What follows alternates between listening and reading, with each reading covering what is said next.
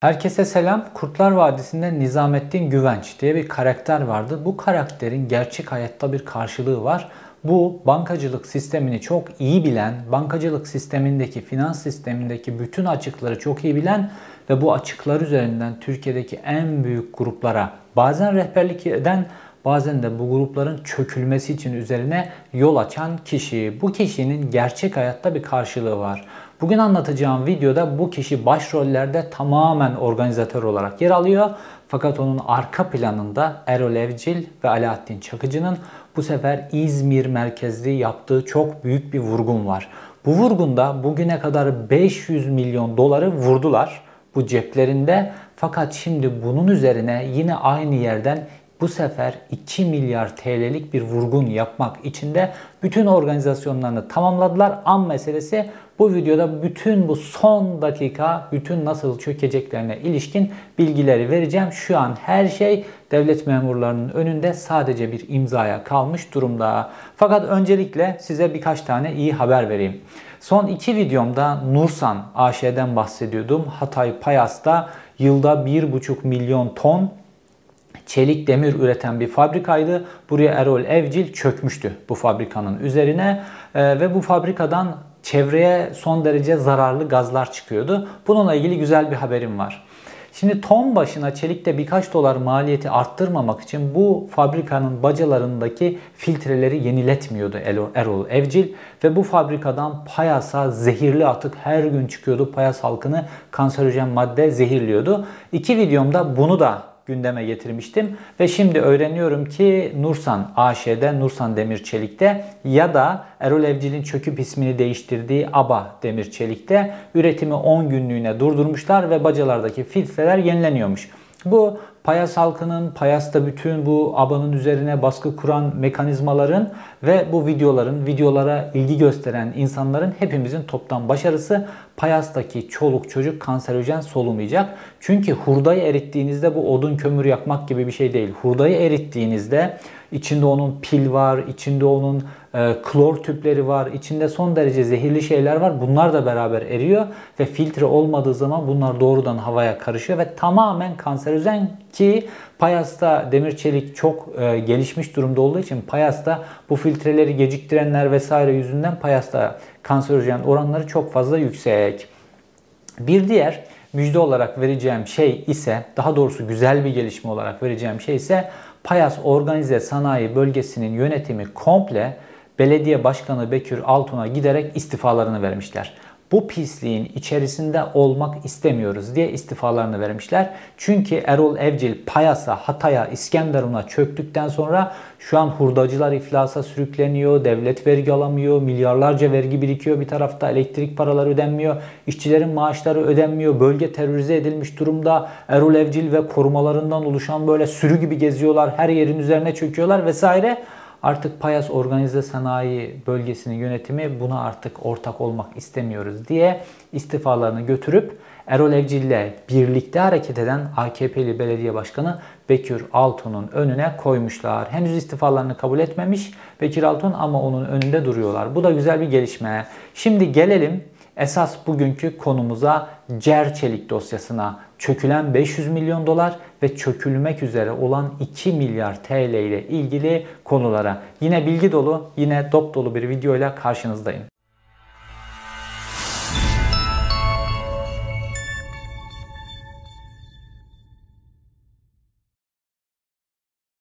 Kurtlar Vadisi dizisinde Nizamettin Güvenç isimli bir karakter vardı. Bu karakter gerçek hayatta Aydoğan Semizer isimli bir avukatı. Daha doğrusu finans çevrelerini çok iyi bilen, finans çevrelerini her türlü biçimde manipüle eden, kullanabilen, kredi de bulan, kredilerin önünde de tıkayabilen, şirketleri çeşitli biçimlerde takla attırabilen bir isim. Aydoğan Semizer. Bugünkü videomuzun kahramanlarından bir tanesi Aydoğan Semizer ve olay tamamen Cem Uzan'ın bir malı etrafında dönüyor. Cem Uzan'ın İzmir'de Metaş isimli bir demir çelik üreten bir fabrikası vardı. Bu Metaş'ın hem fabrikası var 306 dönüm üzerine kurulu ve İzmir'in göbeği diye sayılabileceğimiz bir noktada Bornova Işıklar Otogarı'nın hemen dibindeki bir arazide. Aynı zamanda bir de Metaş'ın limanı var. Liman ve demir çelik fabrikası birlikteliğinde çok yüksek bir katma değer ortaya çıkıyor. Fakat Cem Uzan'ın bütün mallarının hepsine el konulduktan sonra aradan biraz zaman geçiyor. Fabrika kapalı kalıyor. Daha sonra TMSF bu fabrikayı 2006 yılında satışa çıkartıyor. Ve 2006 yılında fabrika satışa çıkartıldığında liman ayrı, fabrika ayrı biçimde satılıyor. Limanı 45 milyon dolara, fabrika ise 40 milyon dolara TMSF satıyor, yeni sahiplerine geçiyor ve Tanyeri ailesi fabrikayı kendileri de demir çelik sektörünün içinden gelen demir çelik fabrikaları bulunan aynı zamanda bir aile Tanyeri ailesi burayı satın alıyor 40 milyon dolara. Sonrasında 130 milyon dolarda üzerine yatırım yapıyorlar ve Cer Çelik isimli yıllık 500 milyon dolar demir çelik üreten yıllık 500 milyon dolar cirosu olan bir fabrika haline getiriyorlar ve fabrikanın ana üretimi de tamamen ihraç edilen demir çelik üzerine kurulu. Fakat zaman ilerledikçe bu cerçelikle ilgili bazı problemler ortaya çıkıyor. Bu da 2008 yılına geldiğimizde patlak veriyor. Çünkü 2008 yılında Avrupa'da büyük bir ekonomik dalgalanma, kriz diyebileceğimiz bir durum oluşmuştu. Bu da cerçeliğin ihracat rakamlarını etkiliyor. Cerçelik kredi almak zorunda kalıyor ve aniden de böyle 130 milyon dolar gibi bir yatırımda yapılması nedeniyle bir anda bu beklenmedik krizle dengeleri bozulmaya başlıyor ve uluslararası birkaç e, bankadan kredi alınarak durum toparlanmaya çalışılıyor. İşte bu noktada devreye Aydoğan Semizer giriyor. Ve Aydoğan Semizer bankalardan kredi bulma, uygun kredi bulma konularında uzman birisi olduğu için Tanyeri ailesinin kapısını çalıyor ve diyor ki ben size uygun kredi bulurum. Zaten piyasada da uygun kredi bulmak konusunda uzman bir avukat olduğu için de kendisine vekalet veriyor. Fakat o günlerde Halk Bankası'ndan 90 milyon dolar krediyle ilgili anlaşma noktasına gelmiş olmasına rağmen Cerçelik Aydoğan Semizer diyor ki ben size daha uygun ve daha büyük kredi bulacağım. Çünkü bu 90 milyon dolar size yetmeyecektir diyor ve süreci uzatıyor. Süreci uzatıyor. Bugün kredi buldum, yarın kredi buldum. Süreci uzatıyor, uzatıyor ve Cerçelik'i içinden çıkılmaz bir duruma getiriyor. İşte bu noktada işler artık içinden çıkılmaza yakın bir noktaya, aslında çıkılmaz durumda değil ama yakın bir noktaya geldiğinde Aydoğan Semizer şapkadan tavşanı çıkartıyor. Diyor ki Sivas Demirçelik ve Ege Mateli satın alan ve bunları işleten Erol Evcil isimli bir iş adamı var. Bu sizin fabrikanızı kiralayabilir. Fabrikayı kiralar, işletir, bütün borçları e, üstlenir. Kendi diğer iki fabrikasıyla da entegre biçimde size de bir kira öder. Hem siz bu kiradan dolayı rahat edersiniz hem de o borçları temizler. Sonra da satacaksınız, satmayacaksınız, kiralama devam edecek, etmeyecek. Bu şekilde düşünürsünüz diye önlerine bir formül getiriyor. Fakat Aydoğan Semizer'de, Erol Evcil'de hep bu tip fabrikalara göz koyuyorlar. Bir şekilde hafif bir zora girmiş. Dolayısıyla oraya girdikleri andan itibaren işleri sahipleri açısından daha da zor hale getirecek. içinden çıkılmaz bir hale getirdikten sonra onların amacı fabrikanın içerisini boşaltıp piyasaya da milyarlarca borç takıp ortadan kaybolmak. Bütün stratejileri bunun üzerine olduğu için onlar fabrikanın batıp batmamasıyla çok ilgilenmiyorlar. Ve burada bu işe giriyorlar. Fakat sonrasında çok daha büyük bir e, tavuk çıkıyor. Tav- çok daha büyük bir altın çıkıyor. Heybeden buna birazdan geleceğim. Ve bu cerçeliğin içerisine girdikten sonra ki bu e, bunlar hep aile şirketleri ve Erol Evcil de hep aile şirketlerine göz koyuyor. Nursan'da olduğu gibi. Burada da aile şirketine girdikten sonra ailenin arasında ikilik çıkartıyor. Ve kiracı olduktan sonra ailenin bazı üyelerine açıktan para vererek böyle çantalar içerisinde bazılarına vermeyerek filan aile içerisinde bir düşmanlık çıkartıyor. Fakat Cerçelik'in başından itibaren Erol Evcil'e kiralanmaması konusunda Zeki Tanyeri yani esas olarak Cerçelik'in patronun oğlu ve fiili olarak da işleri götüren kişi Zeki Tanyeri buna karşı çıkıyor ve hiçbir imza atmıyor kiralamayla ilgili ve büyük hissedar olduğu için de Erol Evcil ve e, Semizer tamamen Zeki Tanyeri'yi gözlerine kıstırıyorlar ve bir şekilde onu saf dışına çıkarmakla ilgili bir plan kuruyorlar. İşte burada bir noter ve insanın e, aklını yerinden alacak ve mahkemelerin de göz yumduğu çünkü mahkemeler de bu işin içerisinde İzmir Adliyesi'nin bu işin içerisinde nasıl komple olduğunu da birazdan anlatacağım size bu çökmenin içerisinde ve bir noterin devreye çık girmesiyle ortaya bir sahte evrak çıkıyor.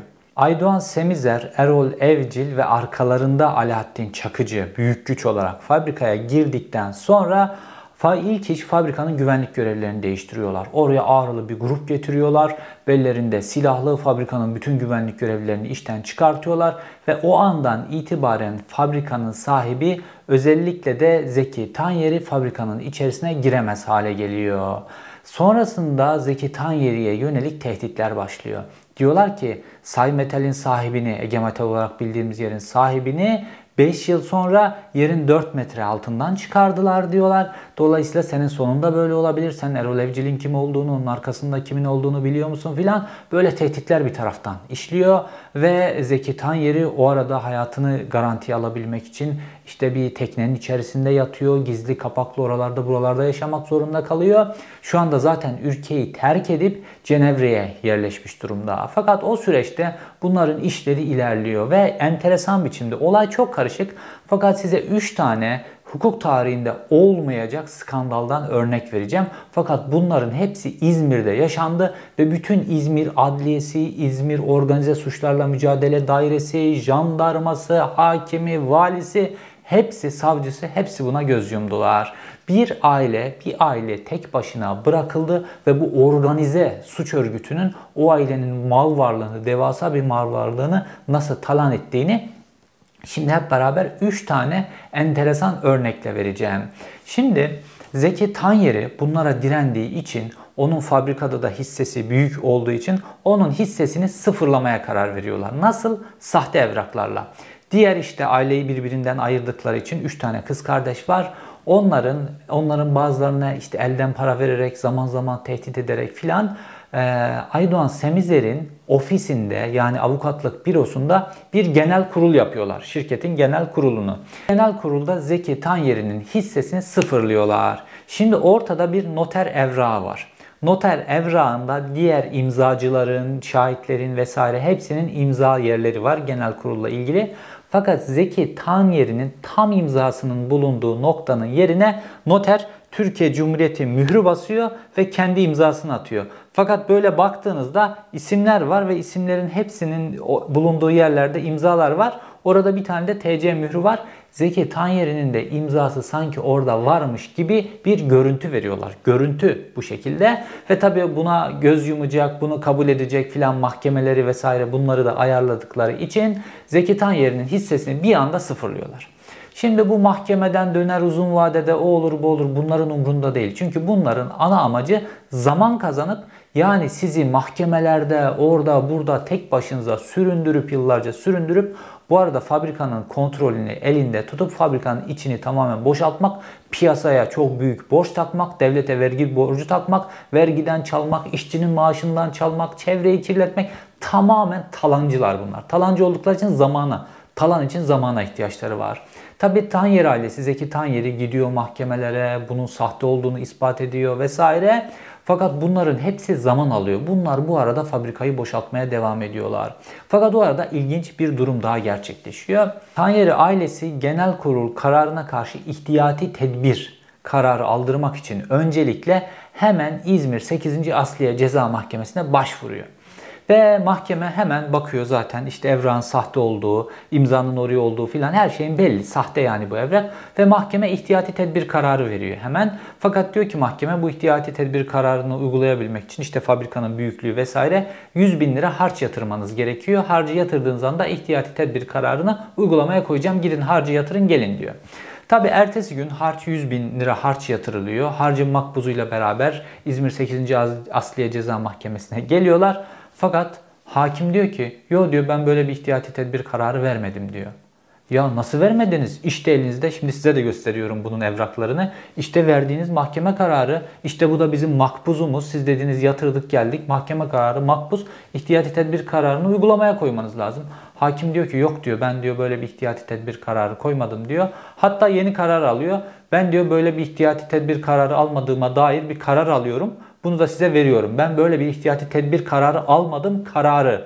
Böyle bir karar alıyor ve bunu da tutup Tanyeri ailesine veriyor. O bir günde işte İzmir Adliyesi'ndeki bütün bağlantılarını kullanıyorlar. Erol Evcil İzmir Adliyesi'nin üzerine de çöküyor. Ee, Semizer'de meş ünlü avukat İzmir Adliyesi'nin üzerine çöküyor ve bir günde hakim kararını değiştiriyor. Artık cepleri nasıl dolduysa bir günde hakim kararını değiştiriyor ve kendi verdiği kararı görmezden geliyor. Fakat bu kadar mı? Ee, aile tabi bununla da e, yetinmiyor ve gidip e, büyük hissedar Ondan sonra Zeki Tanyeri gidip bu sefer de e, fabrikaya kayyum atanması ile ilgili bir başvuru yapıyor. Türkiye'de normalde bir yerlere kayyum atamak çok kolay. Çünkü devletin kaybedeceği bir şey yok. E, kayyumların maaşı e, şirketten veriliyor vesaire. Hem de devlet kendi açısından durumu kontrol altına almış oluyor. Ve mahkeme bir kayyum atıyor. Fakat kayyum hemen korkuyor anında. Ertesi gün korkuyor ve kayyumluktan çekiliyor. Mahkeme ikinci kayyum atıyor. İkinci kayyum da aynı şekilde korkuyor, çekiliyor ve üçüncü kayyum atanıyor. Üçüncü kayyum atanınca üçüncü kayyum yanında işte memurlarla filan fabrikaya gidiyor. Fabrikanın yönetimine el koyacak. Dolayısıyla fabrikanın yönetimine el koymaya giderken tabi bunlar bütün adliyenin içerisinden her türlü bilgileri filan aldıkları için bu Erol Evcil ondan sonra ve ortakları bütün haberleri aldıkları için fabrikaya gittiklerinde normalde Cer Metali yani bu Cer e, demir çelik fabrikasını Erol Evcil kiraladıktan sonra Ede Metal isimli bir şirket kuruyor ve bu şirketine e, kiralıyor. Kendisi fabrikanın içerisinde kiracı gözüküyor.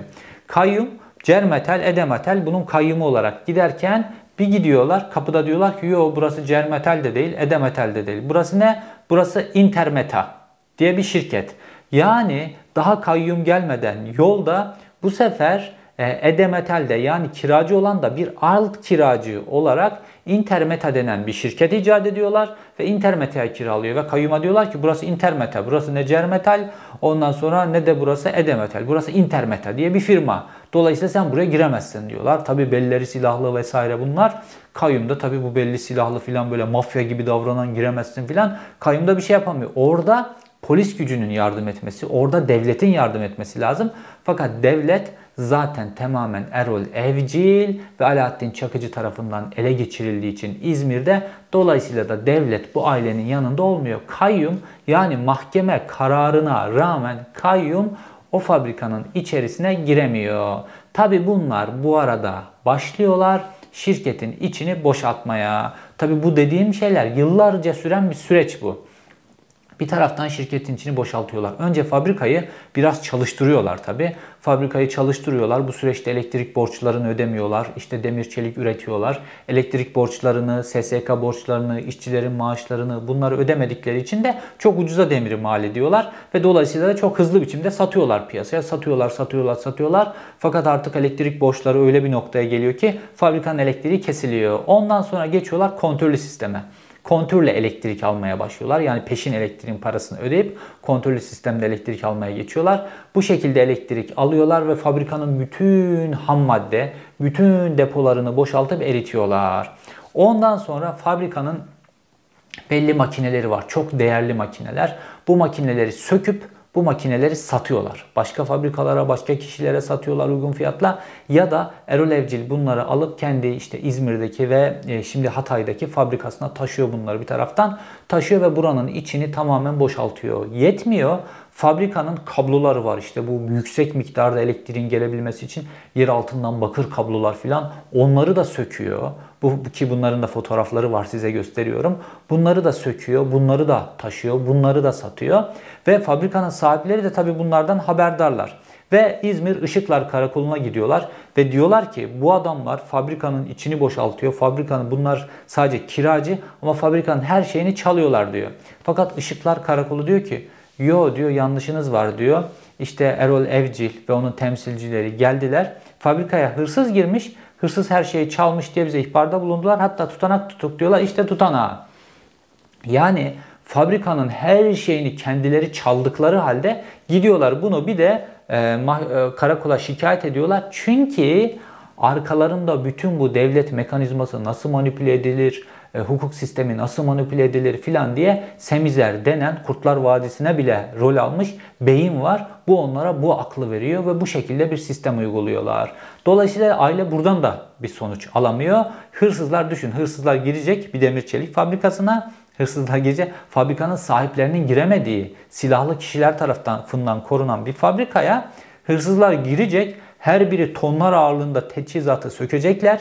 Yer altındaki o bakır kabloları sökecekler, götürecekler ve bütün bunun hepsini bir gecede yapacaklar. Gecede yapacaklar ve kimsenin ruhu duymayacak. Herhalde bir hırsız ordusu ve ağır e, ağır vasıtalarla filan gelip bunları yapması lazım. O hayatın olağan akışına aykırı. Fakat ışıklar karakolu da normalde bunu yemez ama karşılarındaki Erol Evcil, karşılarındaki Semizer, karşılarındaki Alaaddin Çakıcı olunca bunu bir güzel karakolda yiyor. Dolayısıyla ailenin gözleri önünde fabrikanın 50 milyon dolar değerindeki bütün teçhizatı çalınıyor, satılıyor. Normalde o fabrikanın yıllık 500 milyon dolar cirosu var, üretimi var o fabrikanın ve bu fabrikanın da bu demir çelik sektöründe en azından kendisinde 500 milyon dolar değeri demek. Dolayısıyla ortada bir fabrika kalmıyor. Evcil önce bu 500 milyon dolarlık fabrikayı tamamen yemiş oluyor. Piyasaya taktığı borçlar, vermediği borçlar oradan cebine indirdikleri. Devlet elektrik faturası, su faturası, SSK primi filan vermiyor. Bunlardan cebine indirdikleri. İşçilerin aylarca maaşlarını ödemiyor. Buradan cebine indirdikleri. Hatta işçiler maaşlarının ödenmemesiyle ilgili protestolar yaptılar. Sosyal medyada kampanyalar düzenlediler. Eylemler yaptılar sokaklarda filan. Bunlar haber oldu. Fakat bu Semizer hukuk sistemini çok iyi bildiği için İzmir Adliyesi komple elinde olduğu için bu tweetlere varana kadar bütün bu paylaşımları da internetin arşivinden sildiriyor.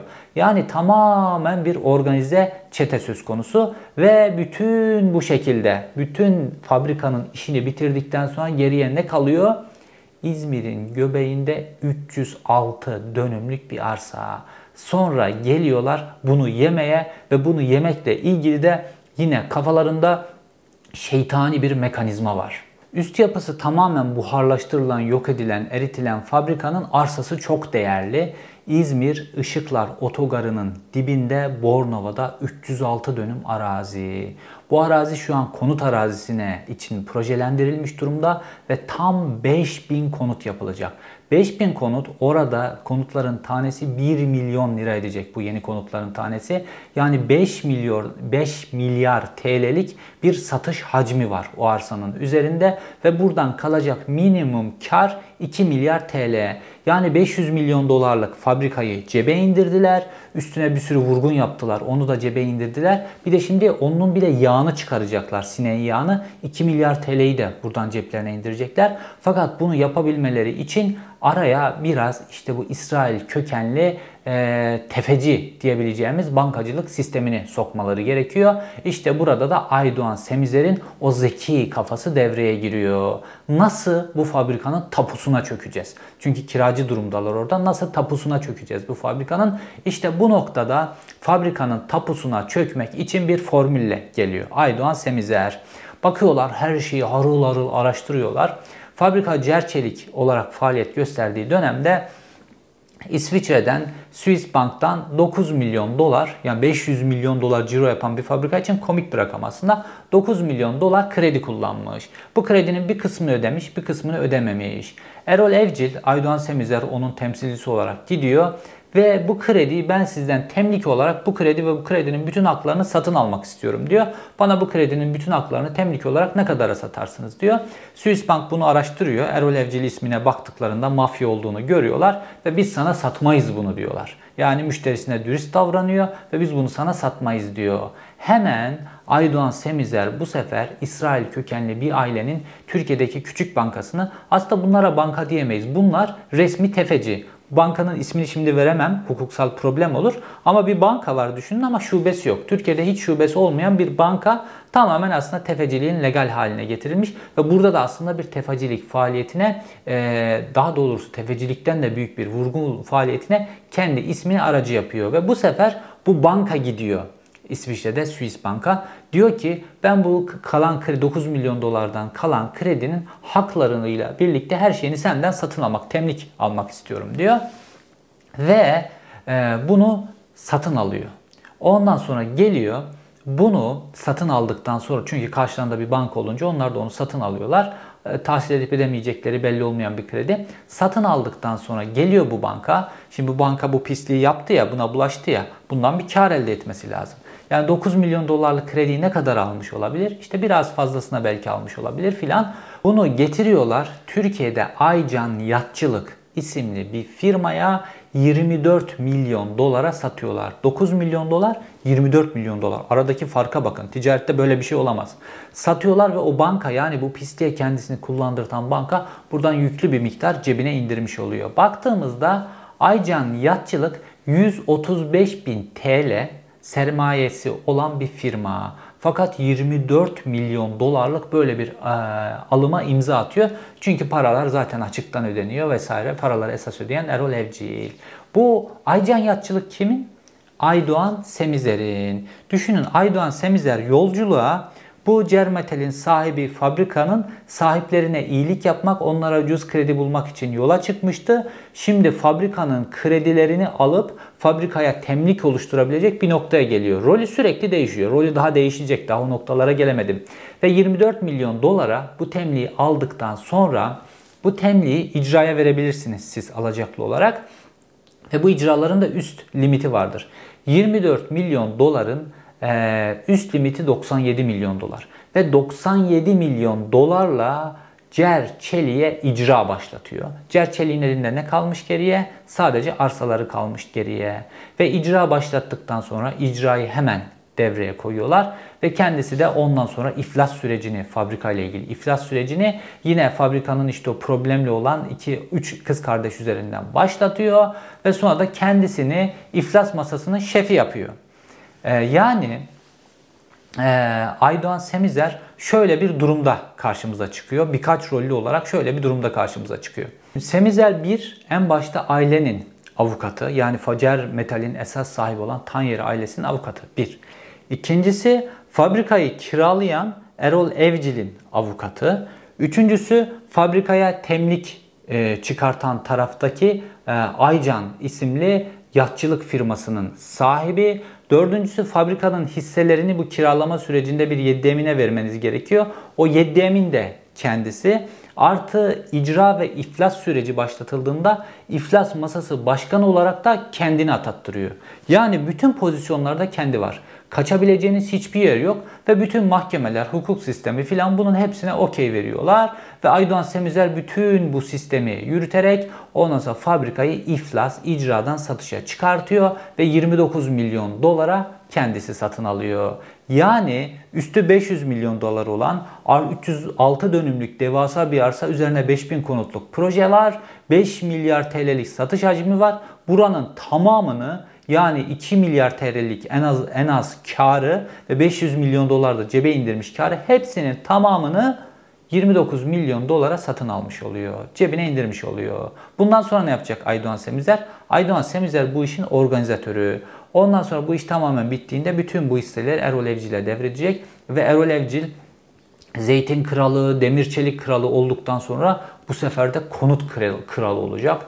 İzmir'in en gözde yerlerinden bir tanesinden 5000 tane konut olacak. 306 dönümlük bir araziden bahsediyoruz ve internetten de çek edebilirsiniz. Öyle bir arazide yeni yapılmış konutların fiyatı 1 milyon lira civarında ve 5000 konutluk bir araziden 2 milyar TL'lik bir rant var. Peki aile ne duruma gelmiş durumda? Zeki Tanyeri yani uzun süre bu süreç, bu süreç dediğimiz yer bu içini boşaltma, böyle el koyma, sürekli sizi hukukla uğraştırıyorlar. Siz tek başınıza hukukla uğraşıyorsunuz, zaman geçiyor. Onlar sizi fabrikaya sokmuyor, kendi silahlı adamları var vesaire. Devlet bu aileyi yalnız bırakıyor ve bu şekilde çöküyorlar. Hep problemli yerlere çöküyorlar.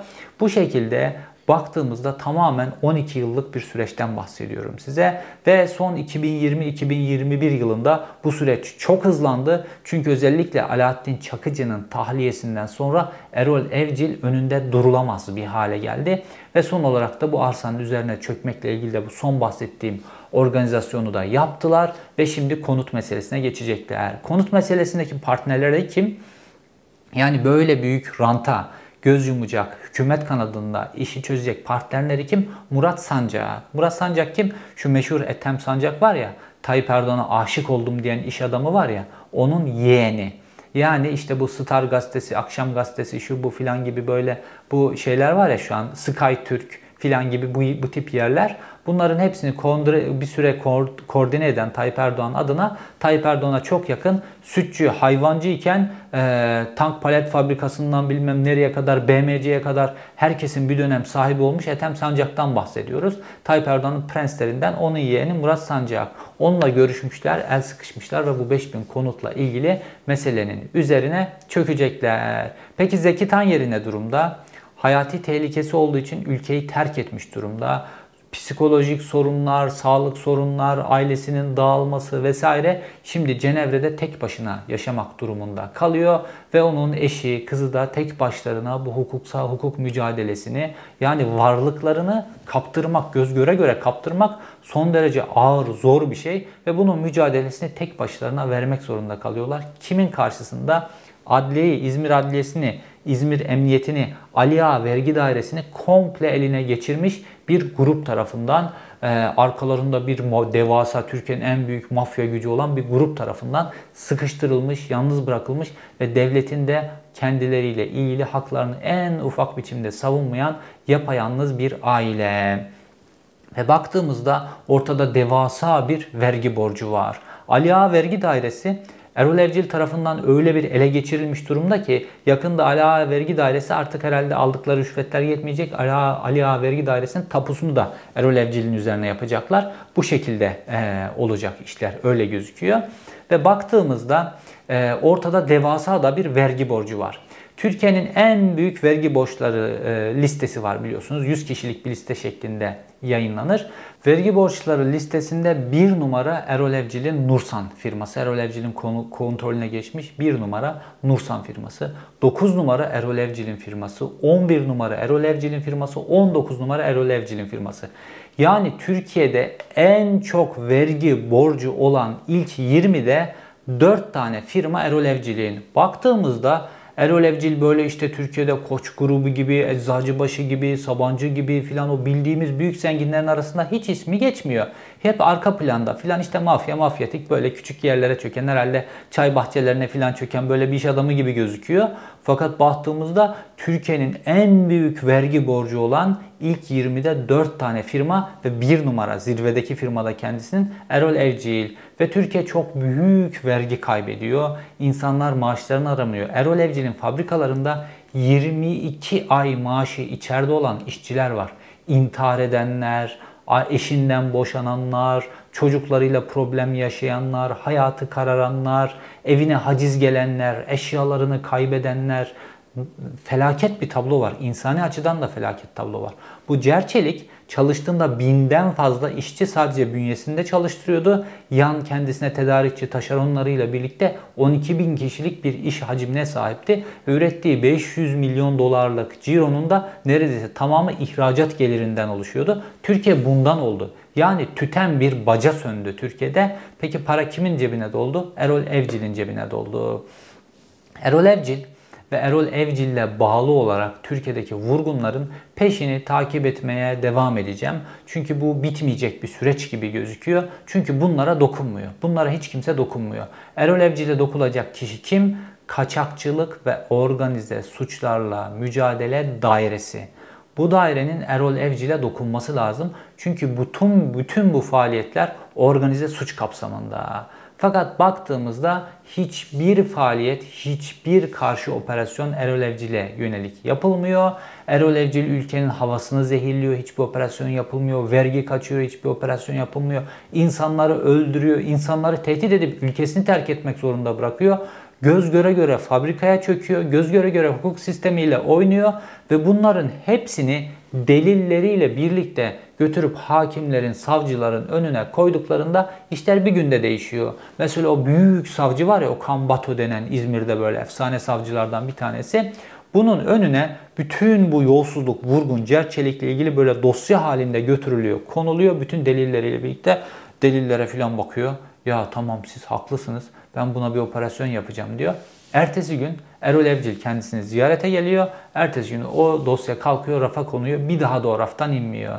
Niye? Erol Evcil boş gelmiyor bunların yerine. Erol Evcil hepsinin ceplerini doldurarak bunların yanına geliyor. Yetmiyor. Bir de aileyi çağırıyorlar.